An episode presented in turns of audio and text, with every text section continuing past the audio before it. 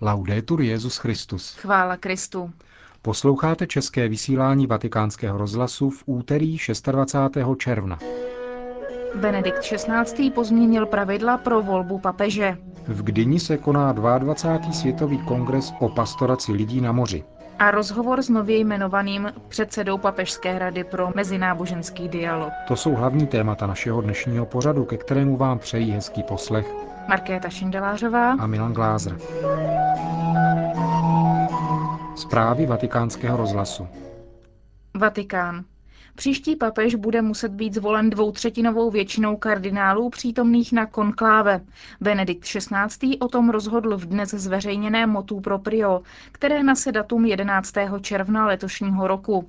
Aktuální normy pro volbu Petrova nástupce vydal Jan Pavel II. v apoštolské konstituci Univerzi Dominici Gregis z 22. února 1996. Ta ustanovuje, že pokud se po třech sériích skrutiní nedojde k volbě papeže, kardinálové zasedající na konkláve sami určí další způsob volby, a to hlasováním, ve kterém je rozhodující absolutní většina.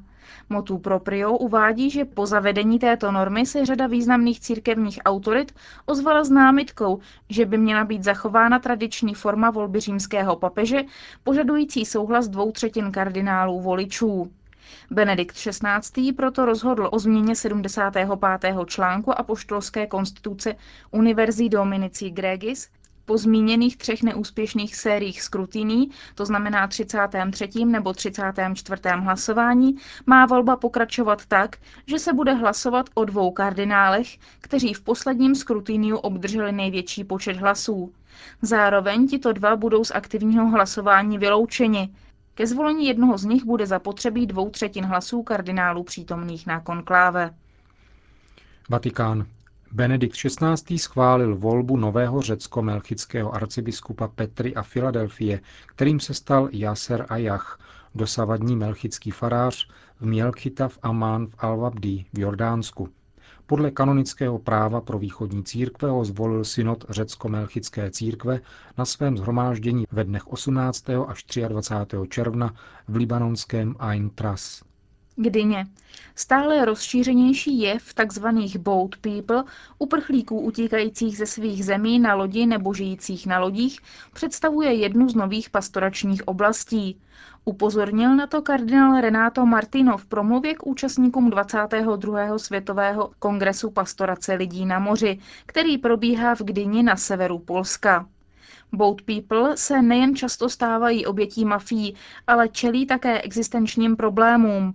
Tisíce těchto emigrantů zahyne kvůli nepřízni počasí a špatnému stavu plavidel. Jak řekl kardinál Martino, církev nesmí zůstat v této věci lhostejná. Odvolal se na poselství posledního kongresu před pěti lety v Rio de Janeiro, kde se mluvilo o globalizaci solidarity. Do značné míry se jim inspiruje konsolidovaná Murská konvence z roku 2006, užitečná pro více než milion lidí zaměstnaných v této oblasti, uvedl kardinál Martino. Pozdrav účastníkům Gdyňského kongresu zaslal také Benedikt XVI. Ankara. Turecký odvolací soud rozhodl, že nejvyšší představitel světového pravoslaví, konstantinopolský patriarcha Bartoloměj I., nemá právo užívat titul ekumenický. Pod záminkou formální světskosti státu turecké úřady protestovaly proti pradávnému titulu konstantinopolského patriarchy ekumenický, což v řečtině znamená celý obydlený svět, s tím, že údajně narušuje tureckou svrchovanost. Námitky patriarchátu, že jde o vnitřní církevní termín bez jakýchkoliv politických konotací, nebyly brány v potaz. Patriarchát, který má právo být na tureckém teritoriu, plně podléhá tureckému právu – proto neexistuje žádná opora pro právní nárok patriarchátu být ekumenický. Cituje z výnosu odvolacího soudu turecká agentura Anatolia. Vídeň. Rakouští biskupové uspořádají své podzimní plenární zasedání ve svaté zemi. Jak se uvádí v závěrečném dokumentu ze zasedání v Mariacel, jde o znamení solidarity s křesťany této země.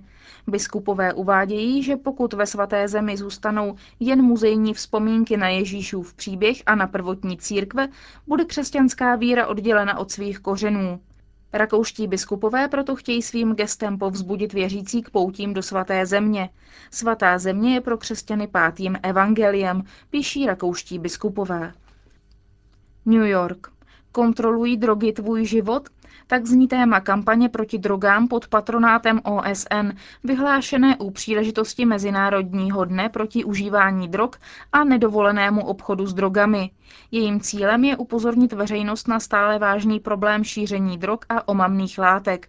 Mluví Antonio Maria Costa, ředitel úřadu OSN pro boj proti omamným látkám. 200 milionů lidí užívá drogy. Marihuanu, opium, kokain a tak dále nejméně jednou za rok. To samozřejmě ještě není projev závislosti. Lidí, kteří jsou skutečně závislí, tedy nedokáží se už kontrolovat, je 25 milionů. To znamená jeden z 200 lidí. Rumbek. V jedné z nejsouženějších oblastí světa byla ve spolupráci se suverénním řádem maltéských rytířů a biskupem Rumbeku, monsignorem Macolárim, otevřena první škola pro ženy na jihu Súdánu. Pro vatikánský rozhlas hovořil o této iniciativě Gian Antioco Chiavari, který ze strany řádu maltéských rytířů celý projekt řídil. Tento projekt je součástí většího plánu, který v červenci roku 2005 začala uskutečňovat Itálie, aby pomohla zemi, ve které 25 let probíhal etnický konflikt, který způsobil 2 miliony mrtvých, 4 miliony uprchlíků a přivedl na smrt 120 tisíc dětí vojáků. Za těchto okolností byl v lednu roku 2005 naštěstí uzavřen mír, jenž umožňuje obnovu této tak zkoušené země. Součástí projektu je nemocnice, zdravotnická škola a nedávno dokončený most, který spojil asi 400 tisíc osob, které byly rozděleny dvěma řekami. Vzniká tu také první vyšší škola pro ženy, kterou povede řád sester Loretánek a která je již ze 60% dokončená. Jen necelá 3% žen v Súdánu umí číst a psát. Je tedy čas jim pomoci. Biskup Rumbeku, monsignor Cesare Mazzolari, k tomu pro vatikánský rozhlas dodává. Ženám bylo po léta upíráno vzdělání. Jsou inteligentní, jsou schopny svobodného jednání ve svých společnostech, ale nedostává se jim vzdělání. Z této školy budou moci vycházet děvčata, která budou připravena přinášet sudánské společnosti velmi potřebnou službu. Je naléhavé umožnit jim dosáhnout vzdělání, aby se ve své zemi mohla podílet na jejím vedení.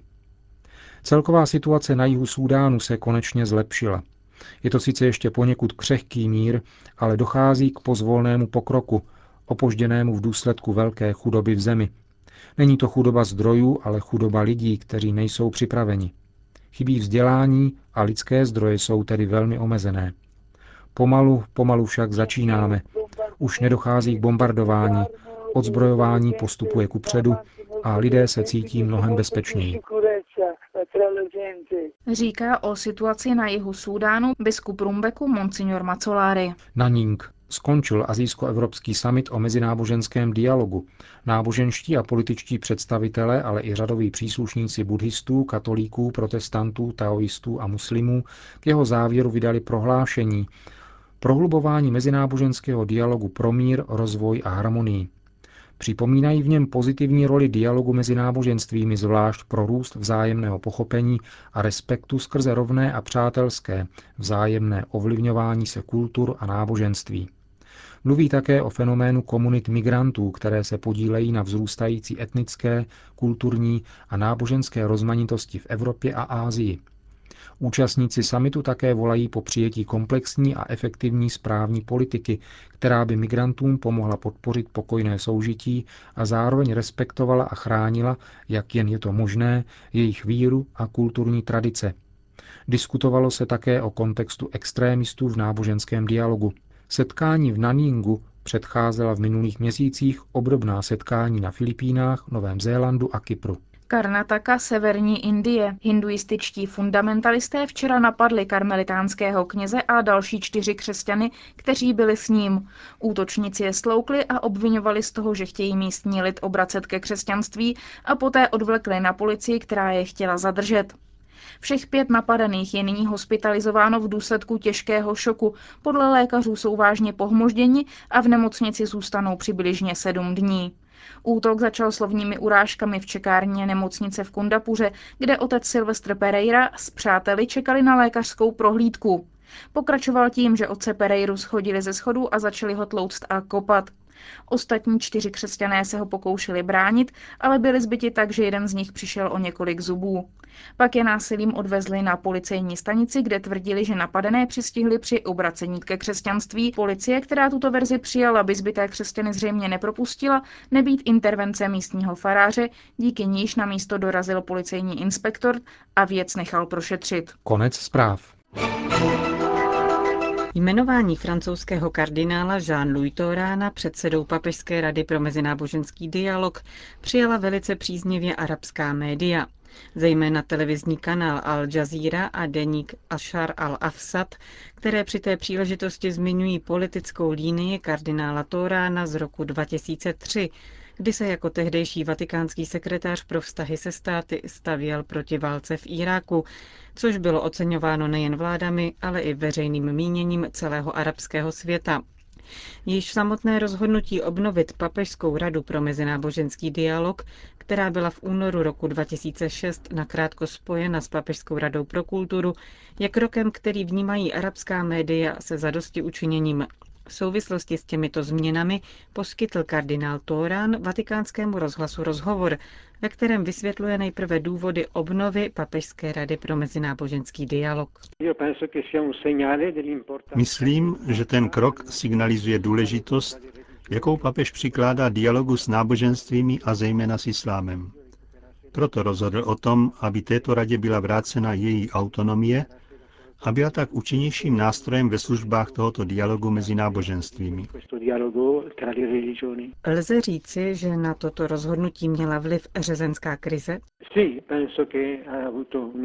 Ano, myslím, že měla rozhodující vliv také proto, že díky těmto reakcím mohl papež vysvětlit své smýšlení a čteme-li promluvy, které papež adresoval velvyslancům arabských a azijských zemí, je velmi dobře patrná ona vůdčí myšlenka Benedikta XVI., který pokládá mezináboženský dialog za faktor míru a smysl náboženství vidí v jejich službě míru.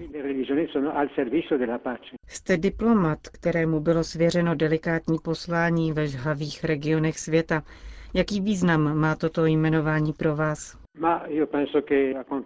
Z toho, co mi řekl svatý otec, mám za to, že je to právě zkušenost, kterou mám s problematikou Středního východu a poznatky, které mám také o arabském světě, jež vedli k tomu, abych přispěl svou troškou k tomuto budování dialogu mezi náboženstvími. Je příliš brzy na vytyčování priorit, které teprve vzniknou, ale řekl byste nám alespoň, s jakými pocity přistupujete k tomuto svému novému poslání. Budu se především snažit naslouchat svým spolupracovníkům, kteří mne uvedou do různých dokumentů, které leží na stole. A v budoucnosti bych chtěl favorizovat vzájemnou harmonii práce například mezi touto papežskou radou, druhou sekcí státního sekretariátu, Kongregací pro východní církve, Kongregací pro evangelizaci národů a Papežským institutem pro studium arabistiky, tak, abychom mohli všichni dosáhnout kompletní vize problematiky tohoto dialogu mezi náboženstvími. Mezináboženský dialog je dnes neodmyslitelný také v souvislosti se situací na Středním východě. Samozřejmě.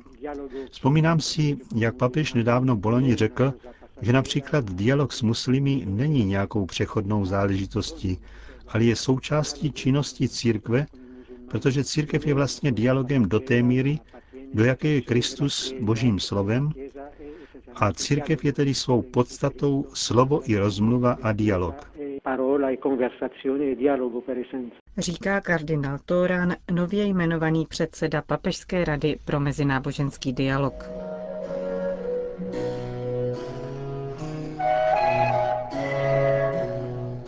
Končíme české vysílání vatikánského rozhlasu. Chvála Kristu. Laudetur Jezus Christus.